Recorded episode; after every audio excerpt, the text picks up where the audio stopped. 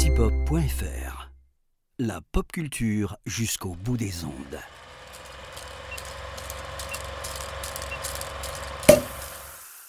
Bonjour, je suis Nanni Moretti. Bonjour à toutes, bonjour à tous. Bienvenue dans l'apéro ciné. Je suis Spike et j'ai l'honneur de vous accueillir pour un apéro ciné doublement spécial. La première raison, c'est parce que c'est le premier apéro ciné de la saison deux.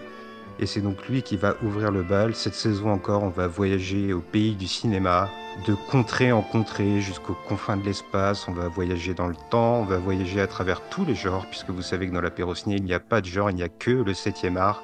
Le septième art qu'on aime. Et je vous ai dit doublement spécial, puisque vous allez le constater, mon invité aujourd'hui est tout particulier. Bonjour l'invité, tu veux bien décliner ton identité ? Bonjour, je suis l'invité de ce premier épisode de la saison deux de l'apéro ciné. Je suis très content d'être là. Il paraît que c'est une émission très chouette, je ne connais pas du tout, je m'appelle Antoine.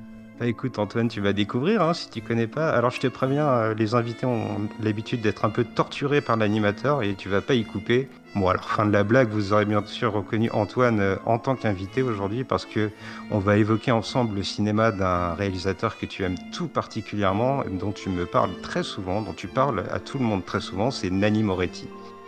Ah bah c'est un vrai alors, plaisir euh... de voyager avec toi vers dans les contrées romaines de Nanni Moretti.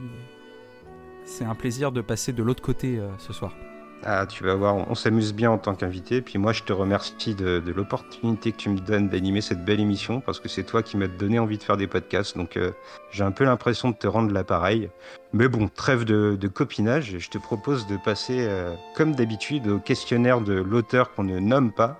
Tu le sais bien, puisqu'il porte malheur et on n'a pas besoin de ça ce soir. Mais vu que tu t'étais déjà plié à ce questionnaire au cours de ta F A Q, on a décidé ensemble de cibler un petit peu plus et de faire un questionnaire spécial cinéma italien. Alors tu te sens prêt ? Eh ben je me sens prêt et je ne l'ai pas préparé pour plus de spontanéité. Eh ben écoute, parfait, comme ça on sera spontané comme tu dis. Eh ben première question, sans plus attendre, j'aurais voulu savoir quelle était ton entrée en cinéphilie italienne. Eh ben ce n'est pas Nanni Moretti. C'est un film que j'ai vu euh, ado. Je pense pas que ça soit très original. C'est La vie est belle de Roberto Benigni, qui est un peu un de ces films des années quatre-vingt-dix euh, qui a réussi à traverser les époques, qui est un film euh, agréable, euh, si ce n'est plus, que je trouve même plutôt un très beau film, fait par Benigni. La première fois vu en version française, depuis revu en version originale. Moi, je trouve que c'est un film magnifique et c'est une très belle porte d'entrée pour après découvrir bien plus de grands classiques euh, italiens. Tu l'as découvert enfant, le, le film ? Je devais, j'étais au collège quand je l'ai vu. Je devais avoir treize à quatorze ans. Ça reste une, une belle œuvre, je trouve, qui mélange l'humour et, et le drame et ça rejoint un petit peu ce qui va être notre thème ce soir avec Nanni Moretti. Alors, deuxième question, et là, on va un peu se fâcher sans doute. Quel est ton classique ennuyeux en termes de cinéma italien ? C'est pas facile à dire, hein. Ah, je, je cherche, je cherche. Ça sera pas chez Moretti. Ça sera pas mmh. chez Leone. C'est. Tiens, tu vois, je l'ai pas préparé. Et là, il y a pas forcément une chose qui me vient forcément. Euh... Tu veux que je mette les pieds dans le plat ? Vas-y, mets les pieds dans le plat, peut-être. Un truc, tu vas me faire revenir. Moi, j'ai, je... du, j'ai du mal avec Visconti, par exemple. Oui, euh, alors. Moi, le, le Guépard, je trouve ça bien. Ça m'émerveillait pas plus. Je vais pas dire classique ennuyeux, tiens, je vais profiter de ce questionnaire de Proust pour raconter euh, une anecdote personnelle de cinéma italien. Est-ce que tu sais ce que c'est que le syndrome de Stendhal ? Ah euh, non, mais tu vas m'expliquer. En gros, le, le syndrome de Stendhal, c'est le fait euh, d'être euh, très impressionné, d'avoir un choc émotionnel devant, euh, devant une œuvre. Et en l'occurrence, euh, moi, ça m'est arrivé euh, devant euh, huit et demi de, de Fellini, que j'ai finalement pas pu terminer. Je sais pas si c'est un classique ennuyeux, je, ah oui. je triche un peu, mais, euh, mais j'ai été très perturbé devant, devant huit et demi, et euh, c'est vrai que j'ai jamais réussi à aller au bout de ce film. C'est un classique que j'ai pas pu terminer. Mais sinon, oui, euh, Visconti, ah, c'est pas fait... forcément mon, mon favori aussi. C'est marrant que tu cites un, un film de, de Fellini avec huit et demi, parce qu'il euh, va en être question sans doute dans la suite de notre débat. Euh, troisième question, je voudrais savoir quel est ton grand film italien incompris ? Ça sera euh, pour moi euh, du Nanni Moretti pour le coup. Et je vais te parler d'un film, alors je ne vais pas rentrer dans les détails parce qu'on va y revenir tout à l'heure, mais euh, Bianca, pour moi, est un grand film incompris. J'expliciterai ça tout à l'heure. Ouais, avec plaisir. C'est vrai que je, je te rejoins un peu, puis on aura l'occasion d'en parler après. Bon, bah alors du coup, on passe rapidement à la prochaine question. Quel est le film italien qui t'arrache une larme, Toine ? Le premier Moretti que j'ai vu, c'était Mia Madre en salle, donc en deux mille quinze, si je dis pas de bêtises. Eh ben, mmh. il m'a, il m'a vidé, euh, il a vidé tout mon cœur. Je, je, j'ai pleuré à, à chaudes larmes euh, parce que c'est un film qui est absolument émouvant, qui est, qui est pas pour les, les, les âmes fragiles, malheureusement, comme euh, beaucoup de films de Moretti. Mais euh, voilà, un film qui a arraché larmes, oui, euh, Mia Madre, sans hésitation. Bah, tu vois, moi je l'ai vu euh, grâce à toi et j'ai eu le, le même effet. J'ai versé ma petite larme. Tu, tu repleures encore euh, quand tu le revois aujourd'hui ? Oui, ah oui, c'est, c'est... P- euh, pour moi c'est inconcevable devant Mia Madre de ne pas pleurer. P- euh, pour moi en tout cas, je ne dis pas que vous êtes des monstres si vous ne pleurez pas devant Mia Madre. Déjà, je profite, regardez-le parce que c'est un très grand film. C'est un des meilleurs films de deux mille quinze, voire même un des meilleurs films de la dernière décennie pour moi. Mais euh, si vous voulez passer un moment de détente, c'est pas vraiment le bon film. Ah non, c'est sûr, mais en même temps ça fait du bien, un peu d'émotion parfois, et, et on va voir plus tard que Moretti est vraiment expert dans le domaine. Alors, question suivante, quel est le film italien pour une soirée à plusieurs ? C'est pas facile. Eh ben, je vais... Ah, je vais partir chez Ettore Scola, Nous nous sommes tant aimés, qui est un très grand film de, de copains, finalement. C'est un film à voir à mmh. plusieurs, qui est un grand chef-d'œuvre du cinéma italien et que je vous conseille euh, évidemment. Alors, vous allez passer par toutes les émotions, c'est ça qui est bien. Puis vous allez vous prendre bras dessus, bras dessous avec vos copains euh, devant ce film. Je pense que c'est, c'est le film idéal pour ça. Oui, j'appuie totalement. Et puis en plus, c'est une, une grande fresque sur l'histoire de l'Italie après la Seconde Guerre mondiale. Ça couvre vraiment des dizaines d'années. Et, et effectivement, c'est un très bon choix. Je n'y aurais pas pensé, tu vois, mais c'est un film que j'aime tout particulièrement aussi. Et Ettore Scola a une place chère dans mon cœur. Donc je suis content qu'il soit cité à cette occasion. Alors, euh, pour la question suivante, je voudrais savoir quelle est l'actrice ou l'acteur italien qui te pousse dans les salles. Je dois confier que j'ai un amour profond pour le, le travail de Toni Servillo, que vous avez pu voir euh, récemment. Alors euh, pour euh, nos chers auditeurs sur Galaxy Pop qui nous écoutent euh, il y a quelques semaines, ça fait un peu plus longtemps, il est sorti euh, il y a quelques jours sur Netflix, c'est euh, La main de Dieu. On peut voir, c'est un des acteurs fétiches ah. de, de Sorrentino, qui n'a jamais joué pour Moretti d'ailleurs, Toni Servillo, si je dis pas de bêtises. C'est, c'est un des grands, grands acteurs euh, italiens récents. C'est un type qui peut tout jouer, aussi bien la comédie que le drame, que le thriller. Il a une filmographie absolument dantesque. Si vous faites la filmographie de Toni Servillo, vous allez voir euh, pas mal des plus beaux pans du cinéma italien, au moins des vingt dernières années. Et on sait toujours qu'avec Toni Servillo, il y aura, il y aura un petit truc en plus, un petit plus, euh, un, un truc qui émerveillera, même si le film euh, ne nous plaît pas tant que ça. Et je m'arrête là parce que j'allais partir sur une actrice pour un exemple, mais euh, je ne sais pas si c'est le propos du questionnaire de Proust. Bah écoute, pourquoi pas. J'allais parler, on a parlé de Mia Madre, il faut quand même parler euh, du fait euh, que Margherita Buy éclabousse le cinéma italien. Et on l'a aussi vu euh, encore récemment chez Moretti. Il y a une formidable actrice, Margherita Buy. Ah oui. Ou Claudia Cardinale. Ah bah écoute, mais, moi je... On peut citer plein de monde. Je, je... Ouais, c'est sûr, c'est vraiment fourni, mais je, je... j'appuie tes deux choix. Euh, j'aurais peut-être fait les mêmes, même, tu vois. Donc euh, on est assez connectés sur ce questionnaire, j'ai l'impression. Pour la question suivante, j'aurais voulu savoir, alors là on va devenir spécifique, quelque chose que tu ne supportes pas au cinéma, dans le cinéma italien donc. Le cinéma italien, le, le grand souci du cinéma italien, c'est les Italiens eux-mêmes qui le disent, c'est qu'ils ont eu beaucoup de mal après là, la génération dorée des Fellini, des Visconti, et tout le monde y a eu beaucoup de mal à, à se relever. Et, euh, et peut-être, chose qui m'embête le plus dans le cinéma italien, Et, et Moretti passe beaucoup entre les gouttes. Pas forcément, par exemple, un, un Sorrentino, lui, tombe un peu dans cet écueil-là. C'est que c'est un cinéma qui vit énormément sur son passé, quitte à en devenir parfois trop ridicule, je trouve.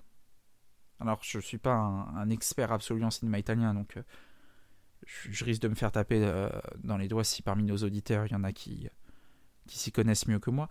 Mais j'ai parfois l'impression... que la chape, la chape Fellini notamment euh, est posée sur le cinéma italien et que le cinéma italien presque refuse d'essayer de s'en émanciper. Je suis assez d'accord. C'est vrai que c'est, c'est assez prégnant chez, chez Sorrentino. Il y a ce côté euh, un peu poseur et surtout euh, toujours à faire des, des références effectivement à Fellini. On sent qu'il a vraiment marqué l'histoire du cinéma italien, du cinéma mondial d'ailleurs, mais que son pays a, a du mal à s'en détacher. Donc je suis plutôt d'accord avec toi.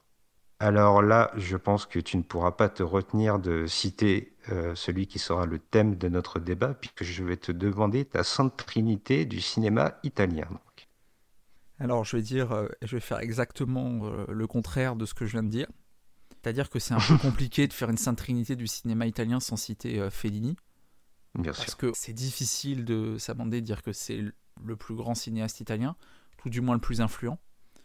Euh, c'est un bon nombre de chefs-d'œuvre, la Dolce Vita, euh, les Nuits de Cabiria, euh, la Strada, huit et demi dont on a parlé, même si je l'ai pas fini, ça reste un grand film italien.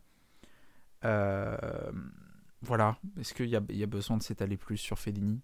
Si c'est citer tous ces chefs-d'œuvre et dire qu'à ceux qui n'ont pas encore eu la chance, parce que c'est une chance pour moi de découvrir la filmographie de Fellini, bah de vous précipiter le plus vite possible sur ces films, parce que c'est très très bien. Si tu devais retenir un seul Fellini, ah, c'est très dur, hein, mais... Alors, j'ai un amour immense. Je l'ai, euh, vous voyez pas ma caméra même dessus, euh, j'en ai euh, sur un, un cadre. Euh, j'ai euh, l'image euh, culte d'un film de Fellini, c'est la Dolce Vita. Parce que Mastroianni, euh, voilà, euh, Mastroianni fait, fait plus trop de films, donc il me pousse plus trop en salle. Mais sinon, ça aurait été une évidence de dire Mastroianni. Et euh, Anita Ekberg, et puis Fellini, et puis Rome, et puis... Euh, C'est, c'est, c'est film incroyable. Je suis bien d'accord avec toi. Alors, prochain réalisateur de, de ta Sainte Trinité, ou réalisatrice, peut-être, je ne sais pas. Bah, je vais aller directement les pieds dans le plat. Nanni Moretti. Oui. Voilà, sans surprise, pour ceux qui me connaissent, il est dedans. Parce que, euh, finalement, euh, Nanni Moretti, c'est celui qui incarne peut-être le mieux l'après-Fellini, l'après-Génération Dorée. Et, euh, et c'est un réalisateur qui est unique en son genre. Alors oui, il... il pioche beaucoup chez Fellini, mais un film de Moretti ressemble à aucun autre film. C'est pour ça que j'adore ce cinéaste, mais on y reviendra, parce qu'il est très important dans le cinéma italien, et, euh, et parce que j'aime, euh, j'aime vraiment beaucoup ce qu'il fait, ça me prend au cœur. C'est un cinéaste qui est très personnel, que j'ai découvert très tôt dans ma cinéphilie, qui ne m'a jamais quitté. Et euh, pour moi, c'est une évidence dans la Sainte Trinité. Et pendant que je te parlais, je cherchais qui j'allais mettre en troisième. Et j'ai beaucoup réfléchi parce que, parce que bon, Sorrentino c'est sympa, il y a Ettore Scola, il y a Visconti, mais il y en a un dont on n'a pas parlé depuis le début, qui est quand même, je pense, euh, le réalisateur italien le plus célèbre, sans me tromper, c'est Sergio Leone, qui paraît-il, il y a eu un oui. apéro ciné il y a quelques temps qui a été consacré. Mais, euh... Oui, un apéro ciné que vous pouvez retrouver sur Galaxy Pop euh, en podcast, j'en profite pour le dire. Exactement, et c'est, et c'est dur parce que c'est laissé beaucoup de choses, parce qu'en parlant de cette Sainte Trinité, j'écarte par exemple tout le giallo italien, je parle pas de Mario Bava ou de Dario Argento, donc euh, mm. c'est, c'est dur de garder trois réalisateurs italiens, parce que c'est un des plus beaux cinémas, le cinéma italien. Mais euh, Sergio Leone, euh, pareil, un peu comme Moretti, c'est un réalisateur qui a, qui a beaucoup compté pour moi, qui a produit euh, le plus grand western de l'histoire, à mes yeux, qui a su surtout ouvrir le cinéma italien à l'international. Parce qu'il ne faut pas oublier quand même que tout, tout ce qu'il y a eu autour de Cinecittà, euh, avec l'ouverture et, euh, aux, aux États-Unis, notamment aux Américains, bah, Sergio Leone en a été une pierre angulaire. Et parce que Sergio Leone, merde. Voilà. Ouais, effectivement, je pense qu'on on l'a tous dans le cœur. C'est quand on est cinéphile, on a souvent grandi avec ces films. Moi, je me rappelle des diffusions à la télé. C'était, bon, c'était l'époque de la télé, c'est peut-être dépassé maintenant. Mais voilà, et puis euh, donc une fois de plus, moi je renverrai nos auditeurs vers, euh, vers l'apéro. C'est avec Paul, je crois, l'apéro ciné sur Léon. C'est ça, et, euh, et on vous fera un plaisir, si vous nous écoutez depuis Galaxy Pop, de vous mettre le lien euh, dans la description. Je voudrais savoir ensuite, euh, pour la, la prochaine question, quel est ton film italien ultime ? Bah, je t'aurais bien dit mon film italien préféré, et euh, je viens d'aller vérifier, c'est bien un film, une production italienne, j'avais un doute. C'est... Pour moi, c'est mon film ultime italien parce qu'il rassemble beaucoup de choses que j'aime dans le cinéma italien. À savoir déjà, il a la plus grande actrice italienne de l'histoire, Claudia Cardinale. Il a le plus grand compositeur de musique de l'histoire tout court, Ennio Morricone. Il a quand même, en plus du réalisateur Dario Argento et, et euh, Bertolucci euh, parmi les scénaristes, ce qui est quand même pas dégueu, disons-le nous. Vous l'aurez peut-être deviné, euh, pour moi c'est L'été une fois dans l'Ouest de Sergio Leone. C'est le film ultime, c'est le plus grand western de l'histoire. C'est un film qui fait rayonner euh, toute la beauté du cinéma italien euh, à travers le monde. C'est un film qui a, qui a traversé les époques. C'est un film italien, au-delà d'être un film que j'adore, c'est un film ultime pour moi, un, un espèce d'aboutissement. C'est, euh, c'est l'aboutissement du, du style western de Sergio Leone presque. Et puis quel film, quel film, L'été une fois dans l'Ouest. C'est... C'est, ju- c'est vraiment une pierre dans le, dans le cinéma, et puis c'est, ça révolutionne le western. Et puis c'est, c'est, j'ai, j'ai, j'aime pas dire ça euh, parce que c'est, c'est... le film parfait n'existe pas, je l'ai dit dans mon livre, donc euh, c'est un peu compliqué de, de dire l'inverse, mais il, il est presque parfait, Il était une fois dans l'Ouest. Ça, ça se voit, ça se revoit, c'est trois heures et quelques qui passent comme une lettre à la poste, on, on regarde pas la montre, et puis c'est grand tout simplement. C'est Sergio Leone. Eh oui. C'est vrai que, c'est, une fois de plus, je le redis, c'est, c'est cher au cœur de, de beaucoup de cinéphiles. Et je vois dans le chat, alors on l'avait écarté, mais écoute, euh, finalement, puisqu'on va parler de Nanni Moretti, c'est peut-être pas forcément euh, idiot d'en parler. Est-ce que tu crois que le streaming, c'est l'avenir du cinéma italien ? Alors ça devient très spécifique. Bah, c'est pas l'avenir de, du cinéma de Nanni Moretti, en tout cas. Il faut le dire, vous avez peut-être vu passer il y a quelques temps sur un, un site, je vais pas faire de promotion pour un site sur lequel... Euh, j'apprécie pas forcément énormément, ils font une séquence en invitant des réalisateurs dans des vidéoclubs. Je pense que tu vois de quoi je parle. Oui, absolument. Voilà. Euh, et qui ont invité récemment Nanni Moretti. Et euh, le plus simple, parce que je vais pas paraphraser Moretti, je vous invite, c'est au, au début de la vidéo, il parle du streaming. Mais non, non plus, plus sérieusement, Nanni Moretti, c'est quelqu'un qui est très attaché à la salle. C'est, euh, c'est quelqu'un qui possède un, un cinéma à Rome, un cinéma d'art et d'essai, euh, le Nuovo Sacher. Qui a, d'après ce que j'ai compris, alors euh, je suis pas un spécialiste de la cartographie des cinémas de, de Rome, mais d'après ce que j'ai compris, ça reste quand même une espèce de pierre angulaire à Rome quand même, hein, en termes de cinéma d'art et d'essai, le Nuovo Sacher. C'est quelqu'un qui est très attaché à la salle, qui est très attaché, entre guillemets, à ces espèces de valeurs traditionnelles du cinéma. Le Nuovo Sacher euh, aide beaucoup à, à, à ouvrir en fait aux, aux Romains et aux Italiens euh, au cinéma international. Vous trouverez sûrement sur internet, il y a une anecdote incroyable. C'était pour euh, La loi du marché de Stéphane Brisé.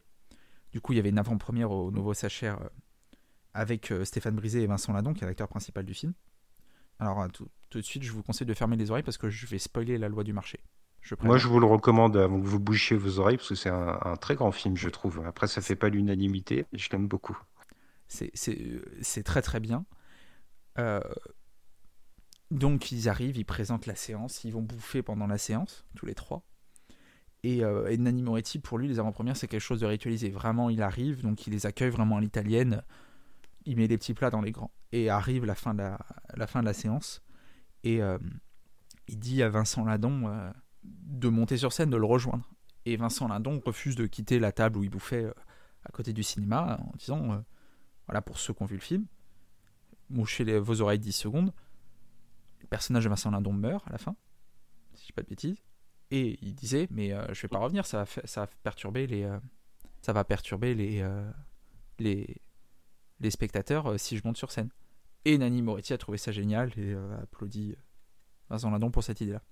Oui, puis euh, pour rebondir sur euh, le fait que Nanni Moretti est un cinéma, euh, bon, on est encore en pleine période de Covid, mais je me rappelle à la fin du premier confinement en Italie, euh, les, les images qui étaient euh, sur les réseaux sociaux de, de Nanni Moretti qui pouvait enfin euh, rouvrir son cinéma avec euh, ses spectateurs qui faisaient la queue. Pour nous qui sommes cinéphiles et qui partageons euh, ce moment avec toi, ça avait été des images euh, particulièrement touchantes, euh, j'avais trouvé.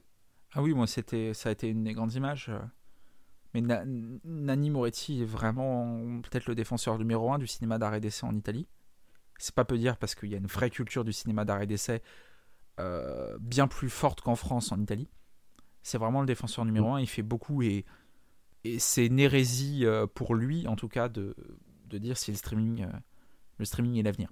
Déjà, je crois qu'il n'est pas très, euh, très positif en parlant de la caméra numérique, alors bon, le streaming... Euh, il a un style un peu old school peut-être, ouais. Eh ben écoute, justement, puisqu'on on a bien entamé déjà euh, le, le portrait de Nanni Moretti, je te propose de, de passer au débat. Alors le questionnaire de, de Proust, ça avait été assez simple, mais est-ce que tu te sens d'attaque pour, euh, pour nous, nous ébahir de ta science sur Nanni Moretti?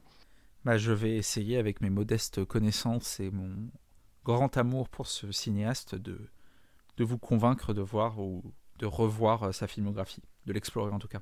Ben justement, pour explorer sa, sa, sinogra- sa filmographie, pardon, et puis euh, pour euh, mieux le cerner, je te propose euh, comme première question de, de savoir un petit peu comment Nanni Moretti a commencé, quelle a été son entrée dans, dans le monde du septième art. Et euh, moi, j'ai l'impression, euh, à travers nos discussions, de ce qu'on disait, que c'est, euh, ses premiers films, c'est, c'est des films un peu euh, euh, du domaine de l'expérimental, peut-être même dans l'absurde, j'oserais dire. Nanni Moretti, pour ça, si tu me permets, je vais faire un petit point biographie. Nanni Moretti, il vient d'une famille très modeste, assez pauvre. C'est à l'adolescence où il va se découvrir deux passions. Il va se découvrir une passion pour le cinéma et pour le waterpolo. Le waterpolo qui sera d'ailleurs le un sujet principal dans Palombella Rossa, mais on y reviendra sûrement tout à l'heure. Euh, et il va, euh, en fait, en gros, il va faire, je crois que c'est une hépatite virale quand il est ado. Cette hépatite virale le cloue au lit pendant des, des semaines, des mois. Il a failli y passer. Et euh, au sortir de cette guérison, euh, ses parents lui, euh, lui payent une Vespa. Euh, il a beaucoup réfléchi à cette époque-là et il a vraiment une intention de devenir cinéaste, réalisateur. Une fois ses études achevées, il a une, une, super, une Super huit et dès vingt ans, il commence à tourner des courts-métrages. C'est quelqu'un qui est très autodidacte. Il filme lui-même, il interprète lui-même, il monte lui-même, il développe lui-même, il produit lui-même. C'est vraiment un autodidacte qui fait tout, Nanni Moretti. Et ça va être d'ailleurs. Avec son peu... cinéma, il est, il est vraiment à, à tous les maillons de la chaîne, en fait, finalement. C'est ça. C'est quelque chose qui, qui émane vraiment du début. Une volonté de contrôle. Ça, c'est quelque chose qui lui sera reproché, notamment en termes de relations humaines, au cours de sa carrière. C'est quelqu'un qui aime avoir le contrôle sur ça. Et c'est d'ailleurs le sujet de son premier film, Je suis un autarcique, qu'il réalise toujours avec sa Super huit en, en seize millimètres dès dix-neuf cent soixante-seize. Il avait, si je ne dis pas de bêtises, vingt-trois ans du coup. Je suis un autarcique, c'est l'histoire d'une troupe de théâtre avant-gardiste. C'est des jeunes, euh, un peu de leur déboire euh, politique. En ce moment, c'est pas forcément la bonne période pour parler politique, mais Nanni Moretti est un cinéaste de gauche, très socialiste, voire communiste sur les bords. Ça va jalonner toute sa filmographie. Et dès Je suis un autarcique, on retrouve ça, en fait, ou euh, en pleine période de mouvance politique, parce que dans les années soixante-dix, euh, pas qu'en, qu'en France que ça bougeait, ça bougeait partout en Europe. Notamment en Italie, où tu as la montée de la gauche, tu as une espèce d'espoir social pour lui qui vient, euh, qui vient d'un milieu très pauvre, c'est, c'est l'espoir, c'est la liberté euh, artistique notamment, et lui va directement explorer ça dès le début, en se tournant presque en ridicule. Et c'est là, je reviens, tu parlais un peu d'art absurde, l'absurde c'est, euh, c'est l'humour de, de Moretti. Les premiers films de Moretti sont pleins d'humour, pleins d'humour absurde, parfois trop absurde, mais c'est, ouais. euh, c'est, c'est tout un cinéma qui se met en place, c'est, il, il, il se met en scène vraiment Moretti. Il a le premier rôle de ses films, il se pousse dans des contrées qui ne sont pas forcément toujours euh, sympathiques pour lui, il, il se met en danger même, il filme, il prend sa Super huit et il y va, entre guillemets, il gratte de la pellicule, il essaie des choses, c'est un cinéma où il va beaucoup expérimenter. Si tu me permets, je voulais ouais. euh, rebondir sur quelque chose que, que tu as dit avant que tu développes un peu sur ses, euh, ses premiers films.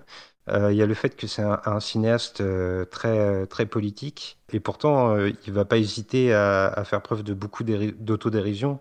Il y a euh, ce, cette référence euh, assez récurrente dans ses films au, au trotskisme. Oui, voilà, c'est, euh, c'est euh, joie et, et malheur de la gauche, le cinéma de Moretti. Mmh.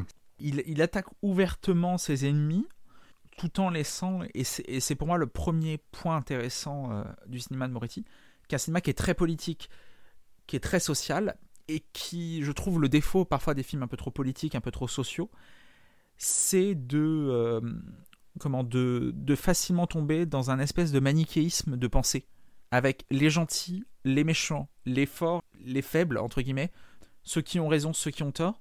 Et lui-même, et de plus en plus au fur et à mesure de ses films, va aussi apprendre à se tourner en ridicule pour se mon- montrer les, ses propres limites, en fait. Alors, je vais traiter euh, en bloc ces trois premiers films que sont Je suis un autarcique, Sonny Doro et Kebambo, parce que les, les trois, mmh. finalement, se, se, se ressemblent et se rassemblent facilement.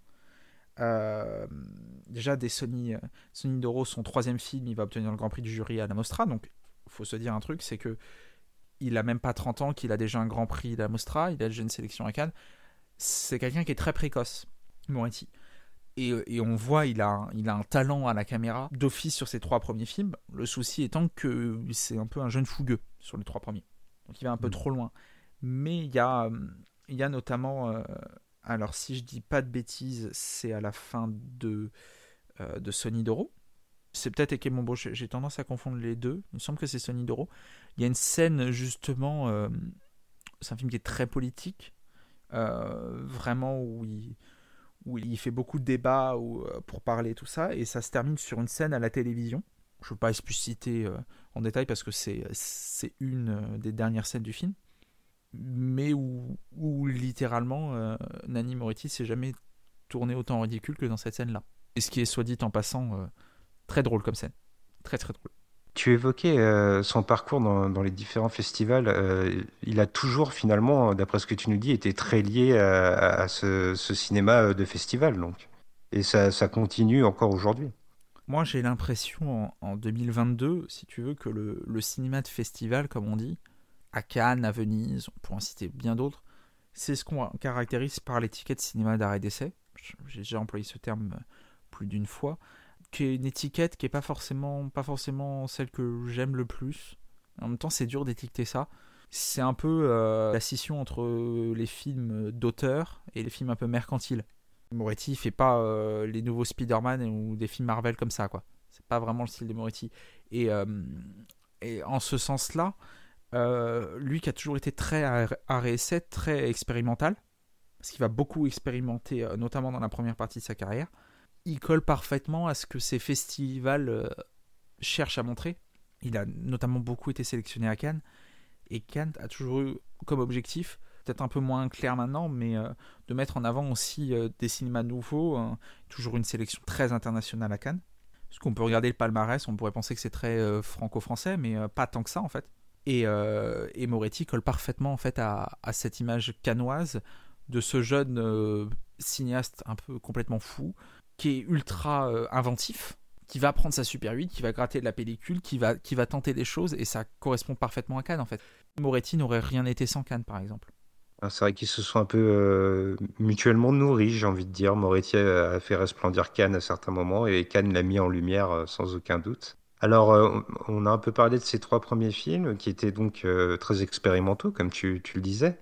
Euh, moi, je m'interrogeais et je me demandais, d'après toi, à quel moment de sa carrière il va aller vers des choses, euh, alors j'ai noté plus concrètes, mais on pourrait presque dire plus intelligibles, parce que finalement, ces trois premiers films, euh, ils sont parfois euh, excluants pour le spectateur, ou un peu difficiles à saisir en tout cas. Euh, pour ma part, j'ai l'impression que c'est venu avec euh, April, et euh, peut-être euh, le fait de parler de paternité dans ce film-là, mais peut-être un avis différent. Alors... Juste pour revenir sur les trois, euh, trois premiers films, c'est les, c'est les films les plus expérimentaux. C'est clairement les moins faciles d'accès, je trouve. C'est celui où il tentait plus. Mais il y a Aprilé, euh, évidemment, qui est, qui est un film qui va marquer la transition, mais je vais y revenir plus tard, parce qu'il y a un film qui, avant, et qu'on a cité dans le questionnaire de Proust, qui est très important à mes yeux. C'est Bianca, c'est son quatrième film, donc en quatre-vingt-trois. Pour moi, c'est la première fois chez Moretti où on commence à vraiment avoir une forme d'intelligibilité, d'intellig- pardon, si j'ai écorché le mot, euh, d'osmose scénaristique, de mise en scène, non pas qu'il soit devenu calme, mais dans le sens où, où le film n'est plus le terreau de ses expérimentations, mais plus vu comme un ensemble, un système euh, beaucoup plus équilibré, mais qui offre en fait beaucoup plus de puissance cinématographique là-dessus. Je l'ai dit dans le questionnaire de Proust, Bianca est un grand film incompris. Je ne dirai strictement rien sur le synopsis, parce que c'est un film... entre guillemets à twist. Je ne veux pas vous laisser euh, vous, vous zapper là-dessus, parce qu'il faut vivre l'expérience Bianca, je pense. C'est un de ses tout meilleurs films. C'est un film qui a une, une force d'évocation visuelle assez incroyable. C'est ça, et c'est la première fois, je trouve, que le côté expérience est, est franchement vraiment réussi chez Moretti. C'est-à-dire où on quitte le côté purement expérimental de, d'ado qui sort sa Super huit pour, pour aller filmer. Pour moi, vraiment, Bianca, c'est la naissance d'un grand cinéaste. Avec Bianca, on se dit, alors ce mec-là, on entrevoyait le talent, mais là, maintenant, il est en train de mettre les trucs en place, ça peut être très grand. S'en suivra une décennie des années quatre-vingt absolument dingue, jusqu'à arriver à Aprilé, qui est un autre film charnière qui est, euh, qui est le tournant de sa carrière pour moi, qui est un tournant qui est très ouais. important parce qu'il il prend, prend en compte le cadre politique de l'Italie. Je l'ai dit euh, tout à l'heure, euh, les années soixante-dix en Italie, la gauche monte énormément. Moretti, il y a beaucoup d'espoir, mais Aprile parle notamment de l'élection d'un, d'un politicien qui euh, à l'époque était déjà sulfureux, qu'il est devenu bien plus ensuite, l'élection d'un certain Berlusconi.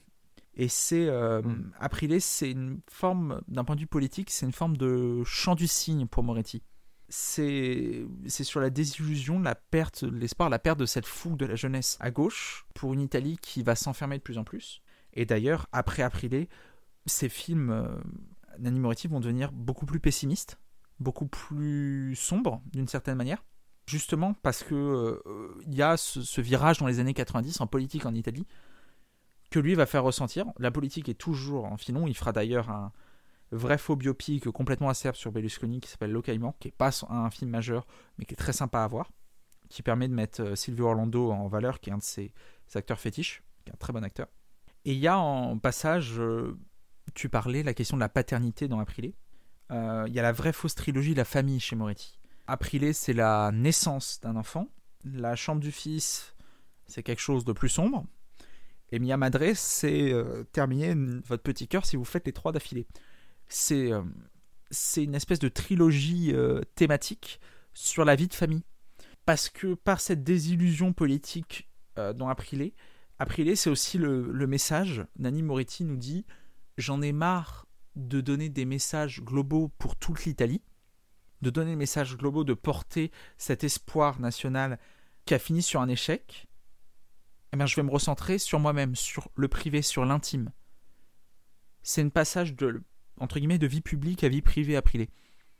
C'est un film charnière complètement parce qu'il y a un avant Aprile, un après Aprile vraiment dans le cinéma de Moretti qui est très net, je trouve, en tout cas parmi ses films majeurs, et qui est aussi d'une certaine manière un de ses films les plus réussis parce qu'on a cette sensation que c'est un de ses films les plus personnels.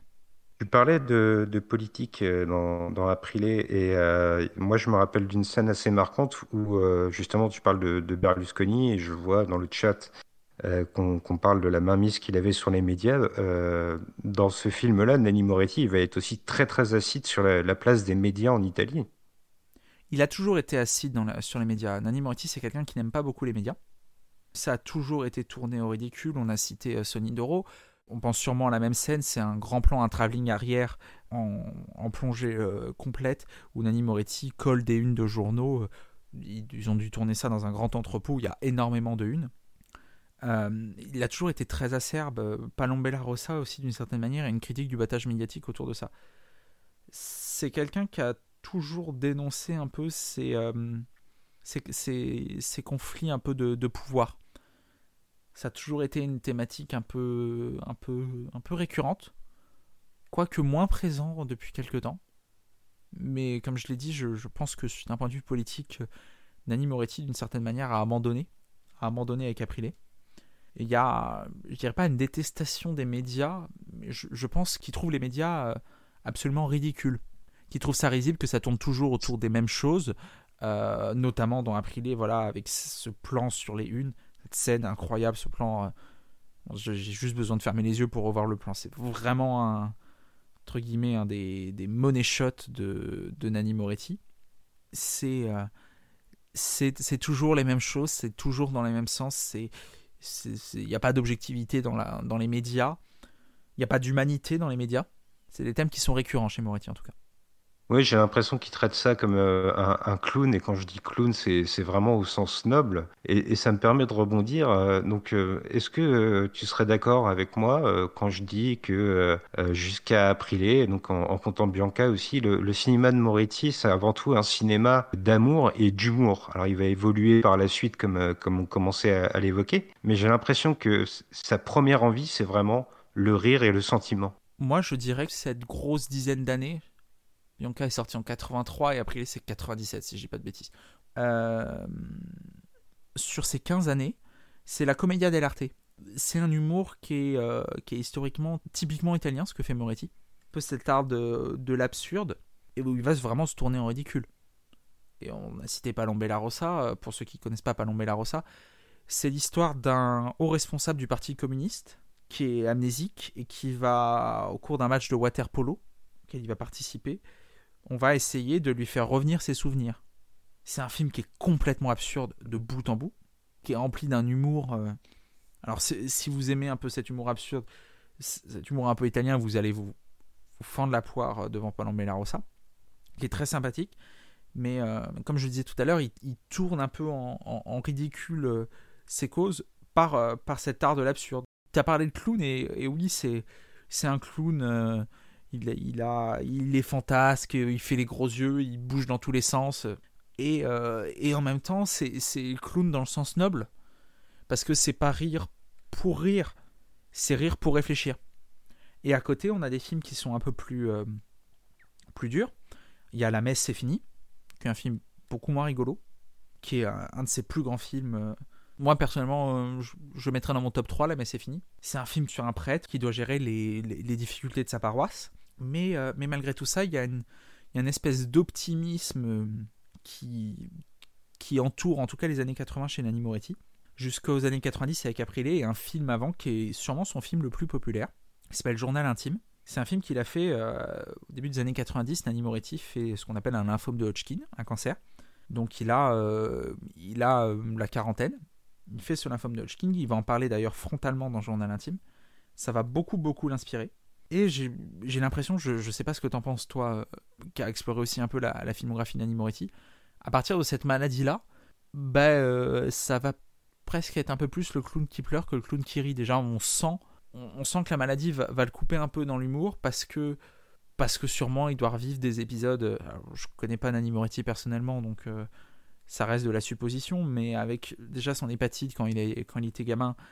Et là, euh, ce lymphome de Hodgkin, bah, il doit se dire euh, « Ok, je fais rire, mais, mais ça mène à quoi ?» et avoir une, peut-être un, un œil plus, plus sombre sur, euh, sur son existence.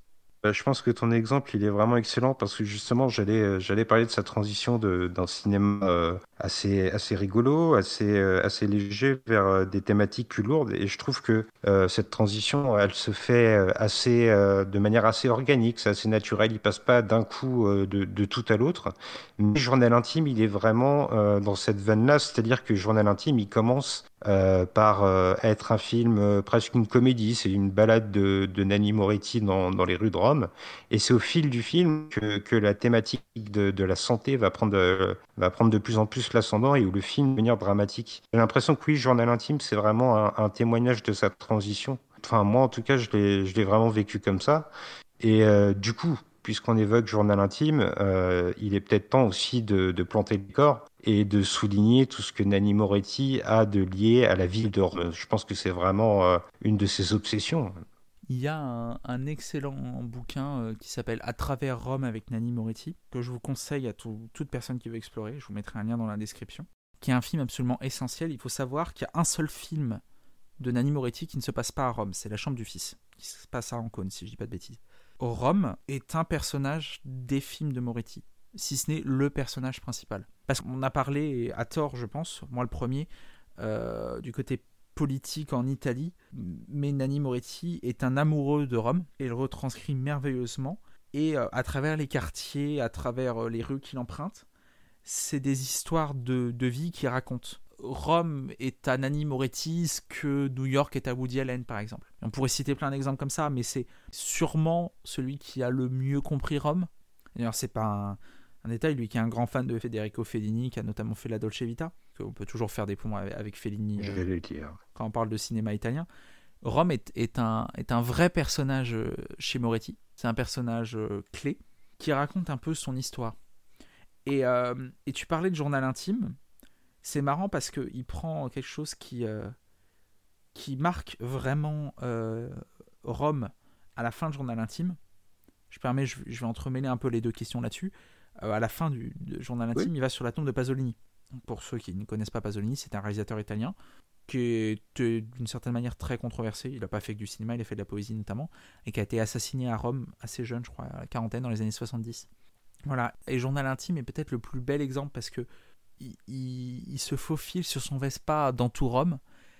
Il va euh, de quartier en quartier, euh, d'endroit en endroit pour raconter des histoires. Rome, c'est un espèce de, de coffre à jouets pour Moretti, dans lequel il trouve, euh, il, il trouve tous les contes qu'il a racontés.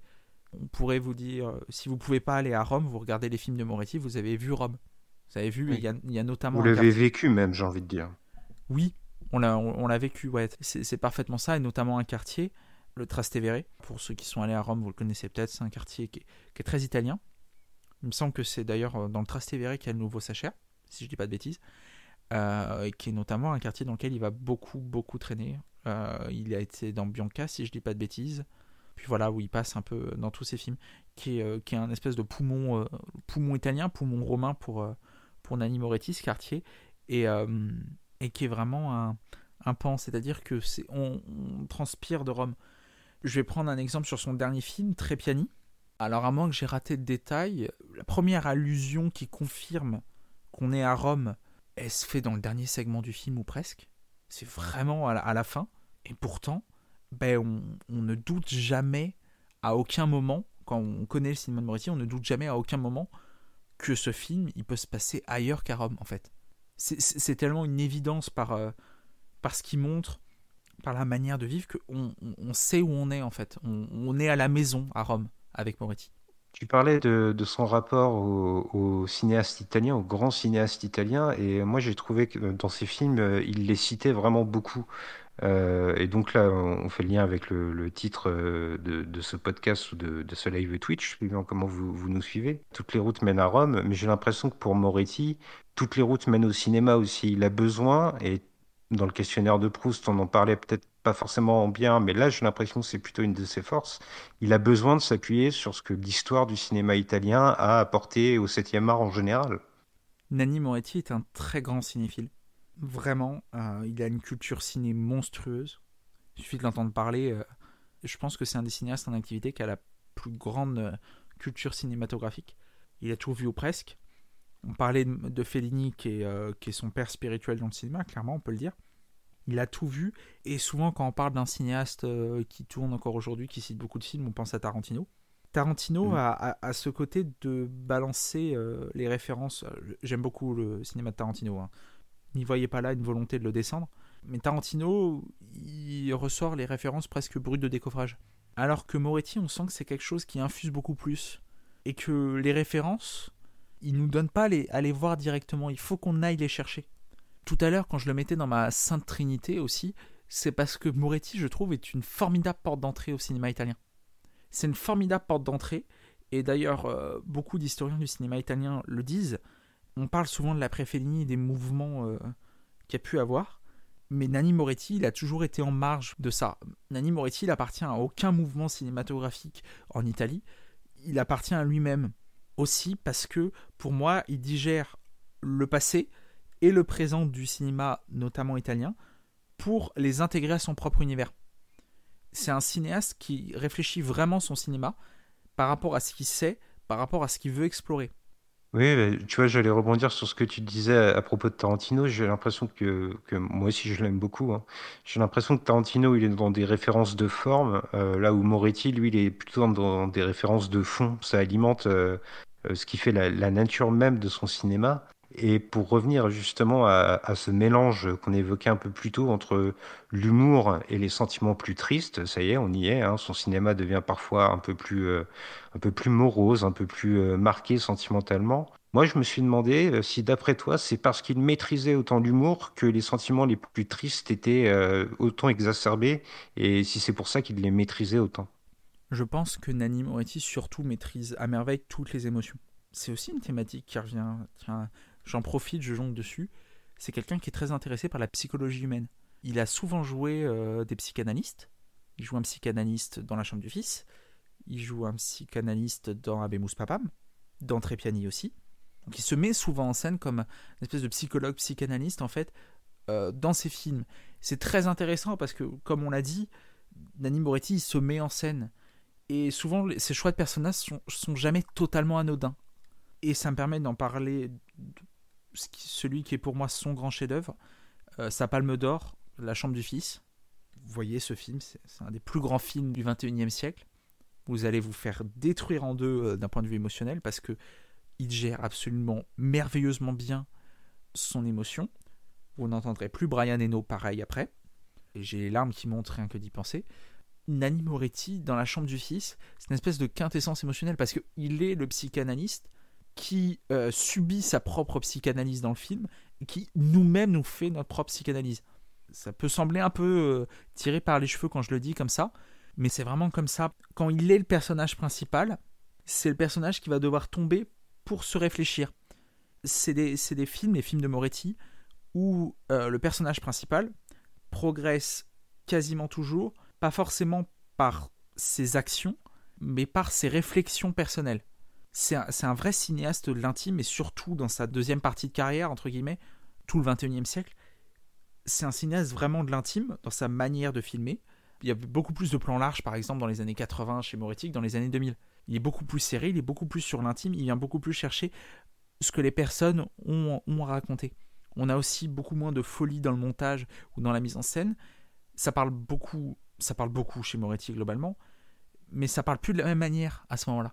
Ça parle d'une manière beaucoup plus posée, beaucoup plus calme et finalement beaucoup plus réflexive. Pas qu'on est devenu trop con pour euh, comprendre euh, l'espèce de troisième, quatrième, cinquième degré qu'il met avant, mais parce que les temps ont changé et qu'il veut nous transmettre des messages différents. Je vais rebondir sur ce que tu disais, le, le besoin de se mettre en scène lui-même et, et peut-être faire le lien avec ce que tu nous expliquais plus tôt, le fait que ce soit quelqu'un qui ait besoin d'avoir un, un contrôle absolu sur ses films. Euh, tu penses que ça vient de, aussi de là, euh, le fait qu'il soit acteur dans ses films, euh, le fait peut-être qu'il y ait des rôles qu'il ne, n'oserait pas confier à quelqu'un d'autre? Il a besoin d'être là et de, d'être présent à l'écran pour vraiment confronter le spectateur à, à, au ressenti qu'il veut nous, nous communiquer? Je, je pense oui, pour plusieurs points, et, euh, et c'est ce qui rend, parce qu'il y a une question dans le chat d'X P que je vois, euh, qui dit que c'est très méta. Oui, le cinéma de Moretti est très méta finalement, parce qu'il a besoin de se mettre en scène pour lui-même, en tant que personne, pour lui-même en tant que cinéaste, et pour le film en lui-même. Parce que ça, mmh. ça sert les, les trois choses. Lui personnellement, parce que c'est des histoires de vie, on sent qu'il a presque besoin de faire échapper pour lui. En tant que cinéaste, il a besoin parce que ça lui apporte une forme de contrôle sur son film. Et pour le film en lui-même, parce que ça sert le propos du film. Tu as dit ça parfaitement tout à l'heure. Euh, les références de Moretti, euh, elles ne sont pas dans la forme, elles sont dans le fond. C'est un cinéaste du fond. C'est pas euh, un cinéaste qui est très plastique, Moretti. Tu verras jamais un One Perfect Shot Moretti euh, contre One Perfect Shot Moretti sortir sur Twitter. C'est, c'est pas un cinéaste qui est très plastique, c'est un, c'est un cinéaste qui est très méta, qui est beaucoup dans la réflexion. Et, et parce que je, je pense, euh, j'ai jamais, jamais lu, euh, en tout cas, le, d'interview de Moretti disant ça, je pense que Moretti, d'une certaine manière, fait aussi beaucoup les films pour lui-même, pour se raconter des histoires, comme un, comme un je enfant. Re- je rebondis sur ce que tu disais, le fait qu'on on ne verra peut-être jamais de, de One Perfect Shot, euh, Nanni Moretti. Qu'est-ce qui fait vraiment l'identité visuelle, alors, dans ce cas-là, de, de Nanni Moretti? Parce qu'on a, on a son exubérance euh, d'acteur qu'on a dessiné, le fait que, que ce soit un clown parfois joyeux, parfois triste, mais dans la réalisation pure, euh, qu'est-ce que tu, tu dégages finalement de, du style euh, Nanni Moretti? J'ai parlé tout à l'heure du plan d'Aprile qui est en, qui est en plongée. C'est un plan qui marque beaucoup dans le cinéma de Moretti, parce que les plans en plongée et contre-plongée, c'est des plans qui sont très rares chez Moretti. Moretti filme souvent à hauteur d'homme. Pour moi, c'est la principale déjà caractéristique plastique qu'il a, euh, qui sont pas forcément des, des formats très, pla- très plastiques. Alors, je vais dire des bêtises et je vais me faire taper sur les doigts dans le chat à raison. Je connais pas précisément les formats qu'il utilise d'image, mais on n'est pas sur du cinémascope en, en deux virgule trente-sept chez Moretti. On est sur des formats plus, plus traditionnels, plus proches du seize neuvième, je dirais, euh, à, à, à vue d'œil euh, comme ça. J'ai mal préparé là-dessus, j'en suis désolé. Euh, c'est un cinéaste qui va beaucoup jouer en fait sur le mouvement des acteurs. C'est-à-dire qu'on ne va pas avoir de composition picturale comme un tableau chez Moretti. Ça va presque être parfois du théâtre filmé. C'est-à-dire que c'est à hauteur d'homme. La caméra, presque, on l'oublie. On oublie les travelling qu'il peut faire, tous les mouvements de caméra, combien de temps le, le plan dure, ou presque, parce qu'il va chercher le mouvement. Et je l'ai dit en préambule, Moretti, c'est quelqu'un qui a monté très tôt lui-même. Parce qu'il y a une vraie science du montage chez Moretti. Il y a une science du rythme. Et qu'on peut avoir très bien des scènes qui peuvent être parfois un peu accélérées par le montage, par des plans. Je pense par exemple au final de Palombe et La Rosa, ou euh, par exemple la chambre du fils, où on a des plans qui durent, qui durent, qui durent, et qui récupèrent justement leur force émotionnelle, pas forcément par une composition très complexe, on n'est pas dans la photographie de Roger Deakins, mais juste parce que ça dure, ça apporte la force émotionnelle. Parce que c'est filmé à hauteur d'homme, parce que c'est centré sur les personnes, parce que c'est ce qui l'intéresse, euh, Moretti. C'est pas forcément euh, de foutre des néons partout, euh, de faire des jeux de lumière particuliers, c'est de filmer les personnes. Dans un de ses films, euh, Aprilé, euh, on a déjà bien parlé, là-dessus, on lui demande de tourner un documentaire et tout, alors que lui, il veut juste tourner une, une comédie musicale sur un pâtissier trotskiste, ce qui est quand même euh, déjà très méta, très drôle. Et euh, à un moment, on le voit sur un tournage et on, on sent en fait que, que, que voilà, c'est, c'est l'envers du décor qui l'intéresse, que la composition lui-même, il s'en fout, il s'en fout des, des messages lui-même. Lui, il veut, il veut filmer des personnes et des, des histoires de, de personnes, de ce pâtissier, plutôt que de filmer la grande histoire euh, qui n'a pas de visage ou presque, qui avait le visage de Berlusconi, qui n'a pas de visage ou presque, qui est, qui est informel en fait. Ouais, j'ai l'impression que dans ce que tu dis, en fait, euh, effectivement, c'est, c'est un cinéaste qui est plutôt dans le geste humain que dans le, le geste de la caméra. Et ça me permet de rebondir sur ce que tu disais, il filme à hauteur d'homme, j'aime beaucoup ce, ton expression. J'ai l'impression que les personnages de Nanni Moretti, ça ne sera jamais des, des super-héros. Ce sont des, des êtres humains, des êtres comme toi et moi qui avons euh, nos propres angoisses. Et euh, il, il, il va épouser complètement ce, cette forme de cinéma. Il va rester dans, dans un cinéma de, de, de l'homme, dans ce qu'il a de plus simple et dans ce qu'il a de plus fragile aussi. Oui, c'est ça, c'est un, c'est un cinéaste de l'humain, Nanni Moretti. Nanni Moretti, il filme des êtres humains et il les filme bien, j'ai envie de te dire, parce qu'il les filme dans leur entièreté, dans leur force, dans leur faiblesse, dans leurs défauts et tout. C'est un, un cinéaste qui va pas avoir peur parfois d'insérer des plans, d'insérer des scènes qu'on n'aurait pas vues ailleurs. Plein de cinéastes auraient zappé ça parce que c'est peut-être trop intime et tout. Et lui, il va venir, il, il, il va venir chercher. Je pense à, à une scène au milieu, euh, au milieu de, euh, de la chambre du fils, une, une des scènes charnières que je vais pas spoiler, avec un plan qui est très long, qui est très dur émotionnellement. J'imagine que tu vois de, de quelle scène je parle, celle qui fait revirer tout le... Exactement, ouais. Celle qui fait revirer tout le, tout le truc, c'est, c'est juste après un, un moment de plongée. C'est un plan qui dure, qui est harassant émotionnellement, et, et c'est que peut dire. Et, et je pense qu'il y aurait beaucoup de, de cinéastes, pas forcément par de mauvaises intentions, plus par pudeur qu'autre chose, qui auraient, euh, qui auraient coupé ou qui auraient minimisé ça. Mais Nanni Moretti, comme il est presque un, un, un psychologue par ses films, il vient chercher euh, beaucoup plus la psyché humaine dans tout ce qui la compose. C'est une entièreté et c'est, c'est pour ça que, qu'elle est très intéressante par ses évolutions, cette filmographie de Nanni Moretti, parce que c'est, c'est quelqu'un qui triche pas avec nous. Quand on voit un film de Moretti, entre guillemets, on sait, on sait de quoi c'est composé sa dernière année, ses deux dernières années, parce qu'on on, on voit ce qu'il veut aller chercher chez, chez, chez l'humain. Je ne serais pas surpris d'ailleurs, par exemple, que le prochain film de Moretti traite, euh, entre guillemets, du Covid et des retentissements que le Covid peut avoir sur les êtres humains. Il n'a pas encore annoncé son prochain projet, à l'heure où on enregistre euh, cette émission, mais je ne serais pas surpris, par exemple, tu vois, qu'il en parle. Mais qu'il n'en parle pas en mode euh, purement sanitaire, euh, façon euh, chaîne de télé euh, d'info en continu. Mais il serait capable de, de filmer un film sur le confinement et sur les gens en confinement, mieux que ce que Danny Boone nous a produit récemment. Oui, et bah, tu vois, tu, on parlait des, des défauts de l'être humain, ou du moins ce qu'il a de, de plus intime euh, dans la mise à nu, et euh, ça permet de faire le lien peut-être un peu avec ce qu'on disait précédemment, le fait qu'il se mette en scène dans ses films. Euh, tu nous parles de la chambre du fils, c'est lui, euh, c'est son personnage qui va subir la plus grosse décharge émotionnelle de tout le film. Donc finalement, peut-être qu'il ne se met pas en scène que parce que c'est des personnages que lui seul pouvait... Euh, pouvait euh, incarner, mais aussi parce qu'il a besoin d'exprimer des sentiments très complexes et ça a besoin de, de sortir de lui-même. Moi, j'ai l'impression que le cinéma de Nanni Moretti, c'est un cinéma de lui-même qui lui appartient et dans lequel on fait plonger dans son cinéma, c'est plonger dans son cerveau finalement.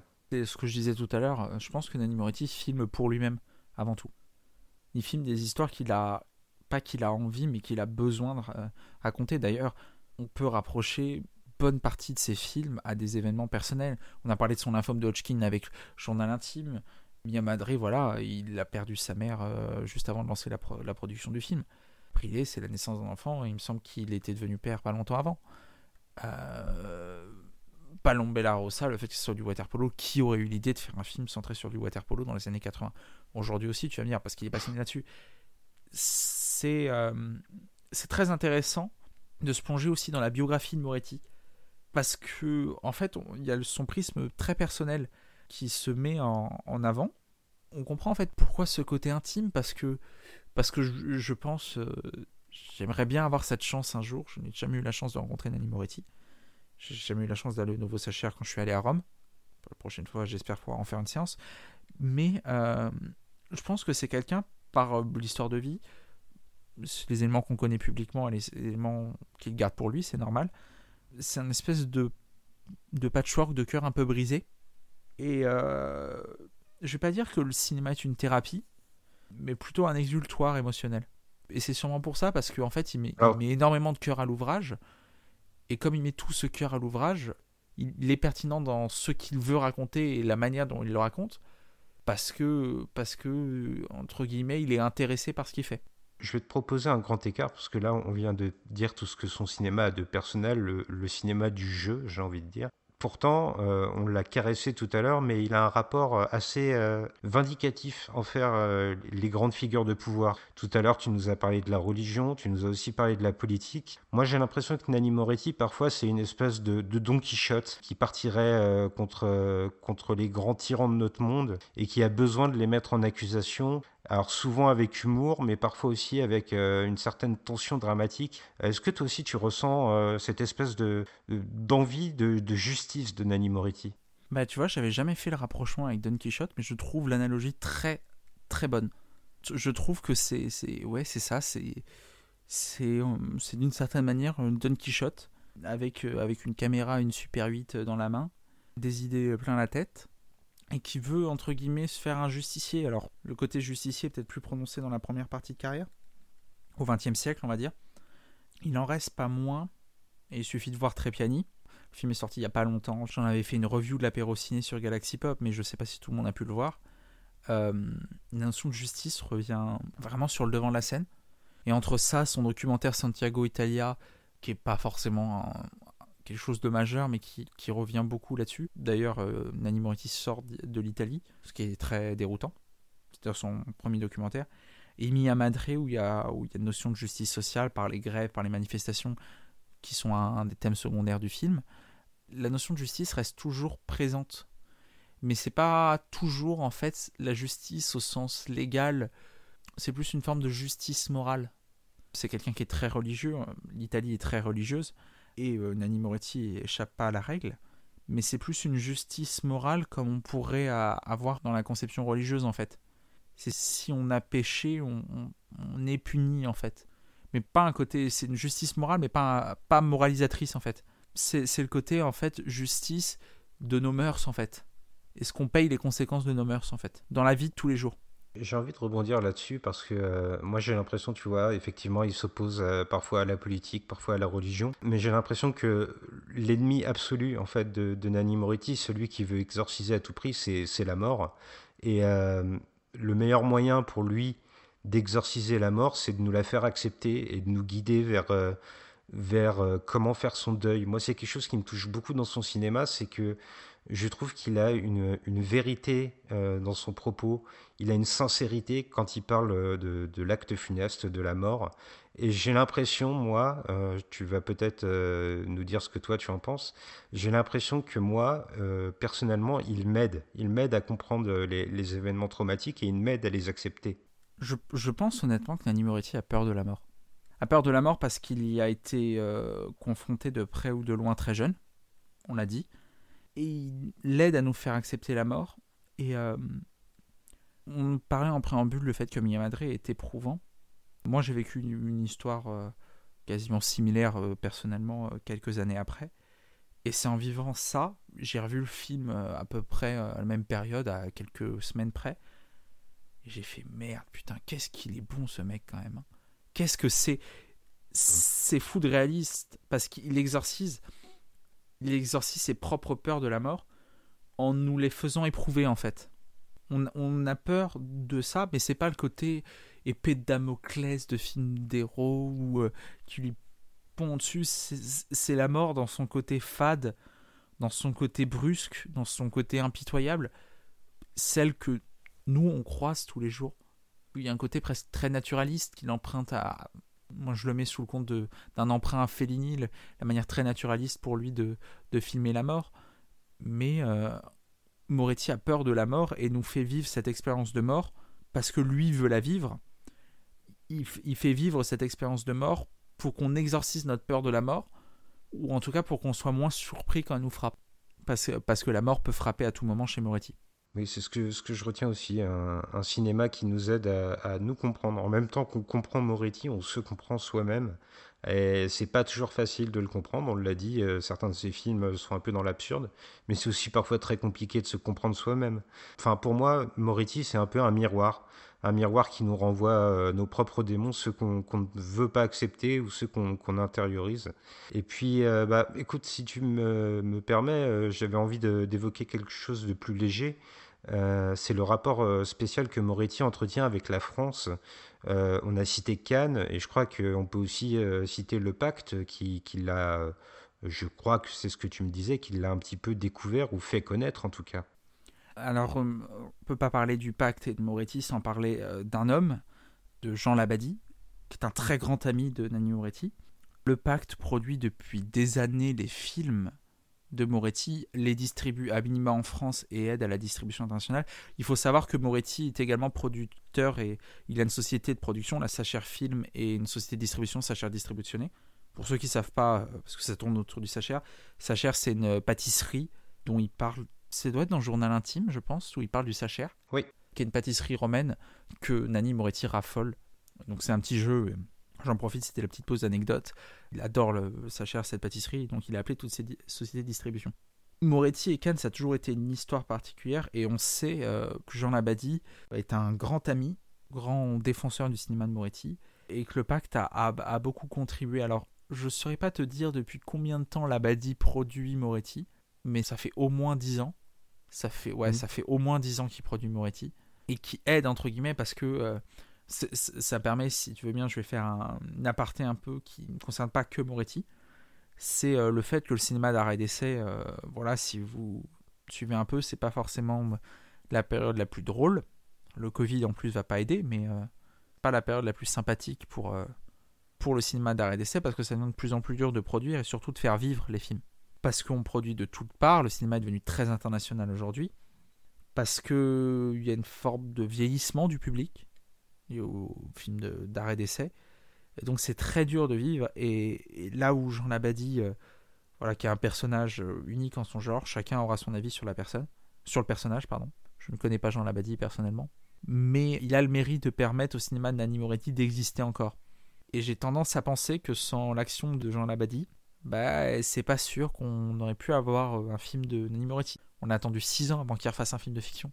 C'est long pour quelqu'un qui a été plutôt relativement productif, parce que je crois que la durée la plus longue entre deux films, avant c'était quatre. Ça me permet de te demander, est-ce que euh, Nanni Moretti, il est connu euh, en Italie, je suppose, il est connu en France, mais est-ce qu'il rayonne vraiment à l'international, ou est-ce que, euh, du coup, nous, les spectateurs français, on a le, un privilège que les autres spectateurs internationaux n'ont pas forcément ? Les deux pays où il est le plus populaire, c'est clairement l'Italie et la France, très loin. L'Italie, parce que c'est un cinéaste italien, la France, parce qu'on a beaucoup soutenu, et parce qu'on revient à cette variable qui a beaucoup compté dans la carrière de Moretti, c'est le Festival de Cannes. Mmh. Le Festival de Cannes, la dernière fois que j'avais compté, je crois qu'il a eu six ou sept nominations, ce qui est énorme. Il a une palme, la Chambre du Fils, et donc il, il va être connu, entre guillemets, à l'international par les suiveurs du Festival de Cannes. Mais je pense honnêtement que tu vas aux États-Unis, par exemple. Déjà, je pense qu'ils ont du mal avec Fellini, ou presque. Moretti, je pense que pour trouver des gens qui connaissent Moretti en détail aux États-Unis, il faut se lever de bonne heure, je pense. Même à travers euh, la Chambre du Fils, je vois la question dans le chat, donc je, je me permets de te relancer là-dessus. Tu crois quand même que la Chambre du Fils a su euh, traverser ses barrières et peut-être se faire connaître euh, au moins des cinéphiles européens et peut-être outre-Atlantique ? Au moins ce film-là, peut-être ? Je sais que le film de Moretti qui a le plus traversé, qui a la plus belle carrière internationale, c'est Journal Intime, donc qui est sorti en quatre-vingt-quatorze. Même là-dessus, euh, pendant que tu posais la question, je suis allé regarder. Je voulais avoir les, les chiffres en entrée et tout, et pour te dire, il est tellement, tellement bien traversé que je ne trouve pas de chiffres en dehors de la France et d'Italie. Mmh. Il a évidemment cette popularité qui est donnée par la Palme d'Or, mais euh, en vrai, il euh, n'y a pas beaucoup de films qui, euh, qui traversent pour la Palme d'Or. Par exemple, aux États-Unis, La Chambre du Fils a fait un million de recettes. Ouais. Il y a, euh, en tout, les recettes euh, totales, c'est, c'est onze millions, vous voyez. Pour vous donner un ordre d'idée, euh, en Italie, La Chambre du Fils, c'est un virgule six million d'entrées. En France, c'est huit cent mille. Le seul autre pays européen où j'ai les chiffres, c'est l'Allemagne. C'est cent cinquante mille. Même pour une Palme d'Or, cent cinquante mille. J'en ai vu euh, discuter du nombre d'entrées de Titan euh, après sa Palme d'Or en salle. Du contexte, je pense qu'il faut, faut se rendre compte que Cannes a un effet, malheureusement, parfois trop modéré. Alors oui, je pense que La Chambre du Fils et Le Journal Intime, ce sont ces films les plus populaires à l'international. Mais c'est pas non plus folichon, on pourrait, euh, pourrait espérer mieux en fait, surtout. Du coup, tu, tu nous parles de Cannes et moi j'avais envie euh, de, de t'entendre peut-être nous parler de, un peu de son dernier film en date. Alors te, tu en as fait une, une chronique euh, audio pour l'apéro ciné, euh, donc ce film c'est Trépiani. Je vais pas te faire répéter ce que tu disais dans ta pastille, mais, mais est-ce qu'il y a quelques éléments que tu retiens de Trépiani, parce que c'est vrai que ça n'a pas forcément été son film le plus médiatisé. Est-ce que toi, euh, Trépiani a réussi à te séduire et qu'est-ce qui t'a séduit dedans ? Moi, j'ai adoré Trépiani, mais surtout, il est très intéressant pour une chose. Il y a une chose, on a un peu parlé quand il est sorti, mais euh, qui est un peu passé sous les radars, c'est que Trépiani, pour la première fois dans la carrière de Moretti, c'est une adaptation. Alors apparemment, une adaptation oui. très très libre, mais c'est une adaptation. Et c'est une folie parce qu'on vient de dire pendant euh, plusieurs dizaines de minutes que Moretti, c'était un autodidacte qui faisait tout tout seul et tout. Et que là, il prend un bouquin pour l'adapter quand même. Un bouquin israélien en passage, même pas italien. C'est quand même, euh, dans l'univers de Moretti, c'est quand même un truc euh, exceptionnel. Rien que pour ça, j'ai été intéressé. Alors c'est vrai qu'il n'a pas forcément eu bonne presse à Cannes. Soit. Moi, j'ai passé un bon moment. On ne va pas dire que c'était un ma- Moretti majeur. Mais il est très intéressant parce qu'il amène thématiquement. Il y a toujours quelque chose à aller chercher dans un film de Moretti, que ce soit d'un point de vue émotionnel, par ce qu'il raconte. C'est un film choral aussi. Je n'ai pas de film chez Moretti qui pourrait vraiment se définir comme un film choral. C'est très intéressant de le voir au niveau de sa mise en scène.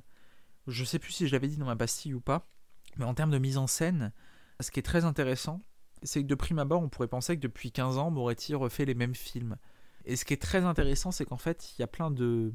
plein de micro-évolutions qui sont peut-être insidieuses, peut-être plus intéressantes quand on a les références ou quand on, on connaît un peu plus son cinéma, qui fait que bah, ça, reste, euh, ça reste pour moi un des... Alors j'ai pas vu beaucoup de films euh, dernière, mais c'est, ça reste un des, des films que j'ai préféré euh, l'année dernière, parce que même un Moretti mineur reste une proposition de cinéma avec des vraies idées derrière, avec des vraies intentions, avec une vraie réflexion, parce qu'on parle quand même d'un mec qui a un talent fou, voilà, on peut le dire, et qui rate rarement le coche, quoi. Même si, euh, même si on peut, aurait pensé que c'est un Moretti à l'économie, hein. Moretti à l'économie, ça, ça explose bon nombre de, de films avec ses, ses tenants aboutissants, ses, ses histoires.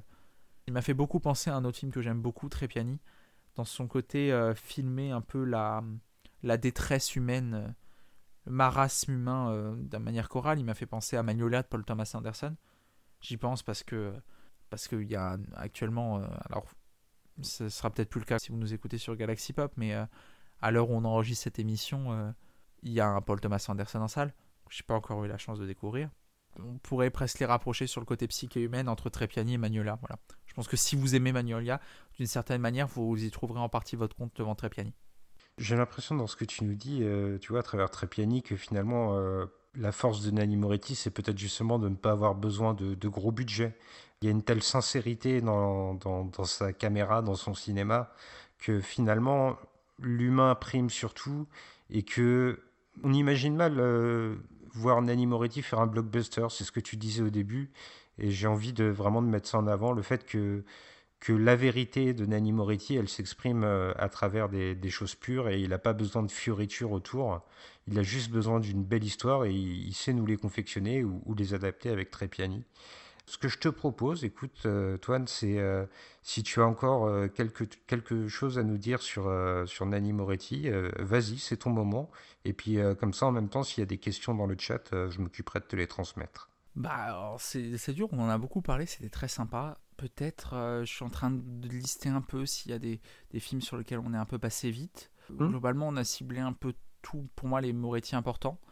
Il y a peut-être un point qui était très important euh, dans Trépiani et dont on n'a pas, et, et dont on n'a pas parlé avant, c'est, euh, c'est la musique aussi. La musique tient une place très particulière dans le cinéma de Moretti. Beaucoup d'airs euh, qui sont très connus. La bande originale de Trépiani, d'ailleurs, est absolument magnifique. Euh, je parlais de Brian Eno là-dessus. C'est un, c'est un cinéma qui est, qui, est, euh, qui est tout en musique chez Nanni Moretti. Je pense que d'ailleurs, il aime beaucoup la musique. C'est quelque chose, c'est une notion que je n'ai pas forcément. Et c'est vrai que le travail avec Franco Piersanti, qui est son compositeur attitré, c'est assez beau. Trépiani, c'est un film aussi sur lequel la musique compte énormément. Et mécaniquement, puisque la musique compte, le dialogue compte aussi énormément chez Moretti, on l'a dit. Très acerbe, c'est très italien dans son, son côté explosif. Les silences comptent aussi énormément dans, dans Moretti. C'est un, c'est un cinéaste qui, qui gère avec merveille les silences, ces moments de pause aussi. On est dans un cinéma, je trouve, aujourd'hui de plus en plus bavard, de plus en plus bruyant. C'est le grand défaut que je reproche à Christopher Nolan et qu'insuffle surtout le cinéma américain depuis quinze ans, malheureusement. Il y a toujours besoin de bruit, de bruit assourdissant, que ce soit par des dialogues qui sont beaucoup trop longs, que ce soit par de la musique, que ce soit une forme de bruit avec l'image. On est tout le temps agressé par des stimuli aujourd'hui dans le cinéma global. Moretti offre des moments de flottement, des plans parfois où il se tait et qui sont peut-être les plus beaux plans des films. Et, et, et je, je pense, dit comme ça, je sais pas toi si c'est ton cas, moi je parle de moments de flottement, et puis je repense à tel film, et puis je dis, ah oui, là il y a un beau moment de flottement, puis là dans celui-là aussi, mmh. parce que c'est des moments qui marquent, parce que, parce que Moretti, il convoque le moment, il convoque l'émotion, et c'est, et c'est, et c'est peut-être ça, ça ce qu'il y a de plus beau chez lui, c'est qu'il n'y a pas besoin de forcer, il n'y a pas besoin de fioriture, tout est, est amené avec une forme de naturel. Et c'est là la beauté en fait, c'est que, c'est que c'est un cinéaste de l'humain, c'est un cinéaste qui aime et qui déteste les hommes et les femmes pour ce qu'elles sont, pour ce qu'elles représentent, mais c'est un cinéaste vrai. Moretti il ment pas avec une caméra, il y va franco quoi. Pas grave s'il se plante, pas grave si, pas grave si on n'est pas d'accord avec lui, on n'est pas là pour être brossé dans le sens du poil, on, on est là pour, pour voir en fait. C'est un cinéaste presque voyeur sur l'humain, pas, pas forcément dans un côté... Euh, voyeur, c'est un mot qui est quand même relativement péjoratif, mais qui n'est pas dans un mauvais côté. Il nous donne à voir parce que, parce que c'est quelqu'un qui aime profondément le cinéma. C'est impossible d'en douter rien qu'en voyant ses films. Alors, quand vous vous mettez à lire ou à écouter des interviews de, de Nanni Moretti, je peux vous jurer que c'est quelqu'un qui aime vraiment profondément le cinéma, plus que moi... Euh, Spike et euh, tous les auditeurs euh, réunis, je pense, et que et qui oui. parle avec son cœur et qui est et qui, qui, qui voilà, c'est c'est un cinéma qui est très touchant où finalement tout le monde y trouvera son compte à sa manière. C'est marrant ce que tu nous dis là. J'ai l'impression en fait finalement que pendant euh, une heure et demie de, de discussion, on a on a dressé le portrait d'un cinéaste qui est plein de contradictions. Euh, on tu nous parles là à l'instant de, de son opposition entre le dialogue et le silence. On a parlé aussi de son opposition entre la joie et la tristesse, entre la vie et la mort. J'ai l'impression, euh, finalement, dans, dans tout ce que tu as pu nous, nous apporter comme savoir ce soir, que ce qu'on retient, c'est, c'est que Moretti, c'est quelqu'un euh, d'entier, quelqu'un qui, qui est vivant et qui, qui sait saisir l'essence même de la vie. C'est un peu ça que j'ai envie de retenir, moi. C'est ça, et tu le résumes parfaitement, et je vais même revenir un truc sur tes contradictions. Ce qui fait la vraie force, et ce qui fait que son cinéma est entier, c'est que c'est un cinéaste qui accepte en lui-même ses contradictions, qui en fait des thématiques contradictoires, mais qui accepte lui-même les contradictions inhérentes à lui-même, à son cinéma et à ses films. Et c'est, c'est ça, en fait, qui fait que ces, ces films sont entiers et sont passionnants, et, euh, et c'est quelque chose qu'il ne faut pas qu'ils se, qu'ils se perdent, parce que, parce que, malheureusement, je pense que des cinéastes comme Moretti, il n'en existe pas d'autres, entre guillemets, et qu'il ne faut pas perdre ce savoir-faire. Parce que, parce que le cinéma...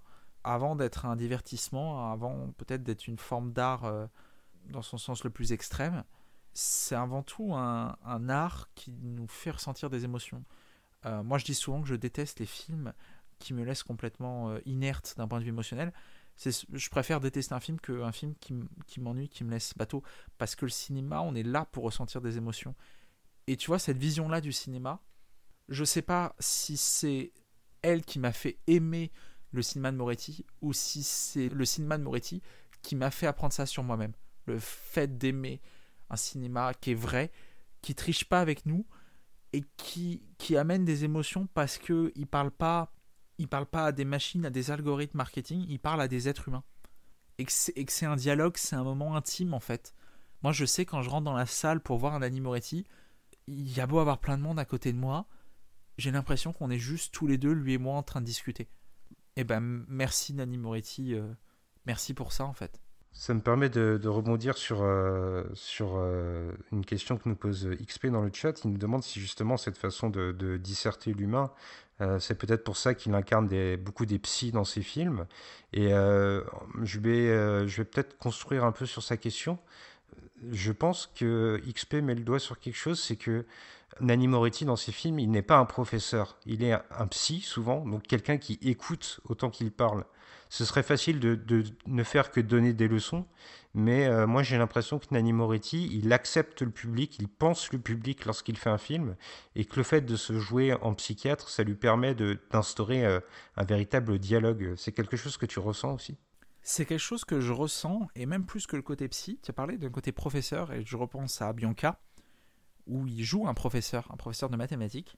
Il est en complet échec pour faire apprendre les choses à ses élèves, parce qu'il est, entre guillemets, aussi bien professeur qu'apprenant, et c'est encore une contradiction. Euh, parce que, parce que personne n'est tout sachant, et parce que personne n'est tout apprenant. Parce qu'on a tous des choses à apprendre des autres, et on a tous des choses à apprendre aux autres, pour Moretti.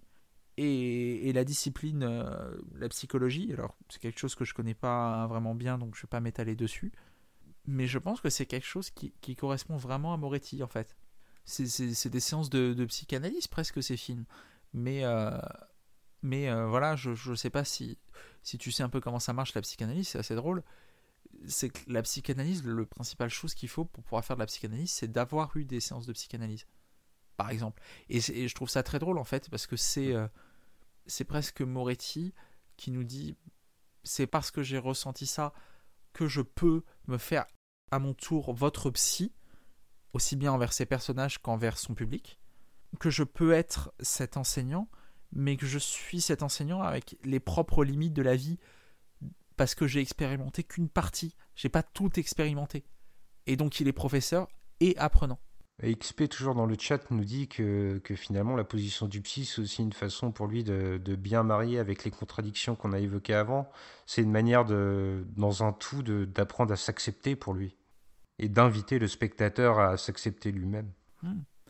Le cinéma de Moretti, c'est un, un yin et un yang, un ensemble. Ni tout blanc, ni tout noir, surtout gris. Un cinéma de la contradiction parce que la vie n'est pas manichéenne.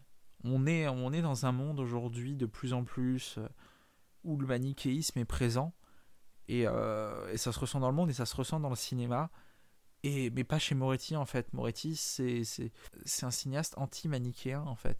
C'est ni tout est blanc ni tout est noir, et c'est un cinéaste de la vie, et parce que la vie est faite de contradictions, et parce que ça fait euh, plus d'une heure et demie que je vous parle, euh, peut-être un peu moins avec le montage, mais ça fait plus d'une heure et demie que je vous parle et je pense que je n'ai cessé de me contredire de, de tirade en tirade, parce que j'ai pas préparé de texte à vous lire, parce que j'ai essayé de rendre ça un peu plus vivant peut-être dans notre échange, ce qui est le but de l'apéro ciné d'ailleurs de base, mais je suis aussi avec mes contradictions parce que, bah parce que la vie c'est, c'est pas zéro ou un, c'est pas on-off, c'est pas tout blanc, c'est pas tout noir, et c'est, et c'est pour ça que Moretti réussit en fait. C'est vraiment un cinéaste de la vie, parce que c'est un, un cinéaste avec des personnages.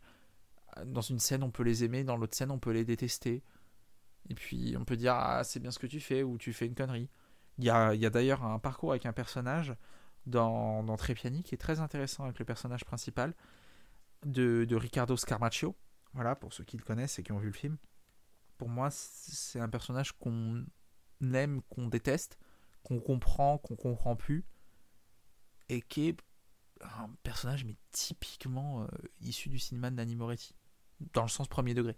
Eh bien, écoute, je pense que c'est une, une belle façon de, de conclure sur Nanni Moretti, euh, à moins que tu avais une ultime chose à rajouter. Je, je n'ai pas d'ultime bafouille, mon, mon cher. J'ai tout donné pour, euh, pour le, le plaisir euh, de nos auditeurs. Alors, je, je prends une toute dernière question dans le chat. Est-ce que tu peux nous expliquer euh, l'image d'illustration qu'on a devant nous, donc euh, Nanni Moretti qui se tartine euh, une, une grande tranche de pain avec du chocolat? Alors, si je dis pas de bêtises, ça vient des Kebombo, à vérifier. C'est moi qui ai préparé le, le visuel que vous voyez actuellement sur Twitch, parce que je trouve que ça résume assez bien le cinéma de Moretti. C'est un plan qui est, qui est complètement vrai, qui est assez foutraque, qui est assez délirant, où il, enfin, il est à poil dans cette scène, je peux vous dire, hein, c'est, c'est caché par le pot de Nutella, mais euh, il est à poil, clairement, avec, ses, avec sa belle barbe soyante, euh, ça part dans tous les sens, c'est, mes souvenirs, c'est dans une scène de repas euh, complètement foutraque, en fait. J'ai hésité dans un premier temps à mettre un autre plan, je me suis dit que sur les réseaux, ça allait pas forcément bien passer, puis c'est une scène un peu... un peu plus explicite d'un point de vue dénudé, non, non pas que Moretti soit quelqu'un mmh. qui, euh, qui a une détestation profonde pour les vêtements, mais euh, là-dessus où c'est une scène à la plage euh, dans Bianca, voilà, et euh, pour ceux qui ont vu Bianca, vous voyez parfaitement, je pense c'est risible et c'est une scène qui est typiquement euh, Nanni, Nanni Moretti, voilà, et euh, c'est un côté foutraque et c'est, euh, c'est un beau résumé de, du cinéma de Nanni Moretti, je pense. Eh ben écoute, euh, concluons là-dessus. Et puis, euh, tu, tu as décidé euh, cette année, enfin cette année, pour cette nouvelle saison, de, de faire un petit changement. Il n'y a plus de quiz dans l'apéro ciné. Donc, euh, j'en profite pour dire que je resterai à jamais le roi du quiz, comme euh, en atteste la, le joli mug que j'ai juste à côté de moi.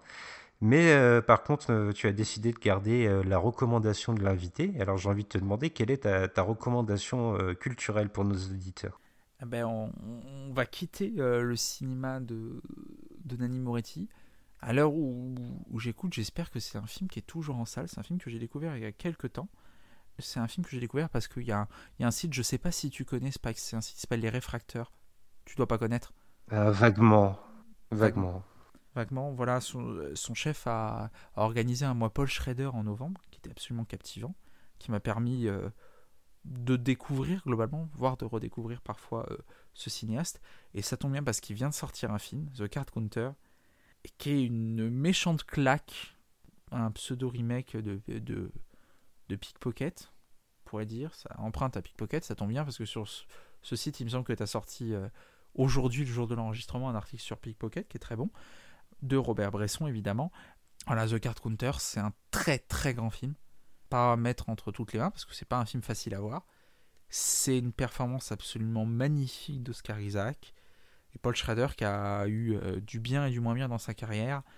On sent qu'il est quand même sur une phase haute et, euh, et voilà. Et euh, William Dafoe a une moustache absolument formidable dedans. Voilà, si ça peut être le dernier argument pour oui, le convaincre d'aller voir ce Card Counter, rien que pour la moustache de William Dafoe.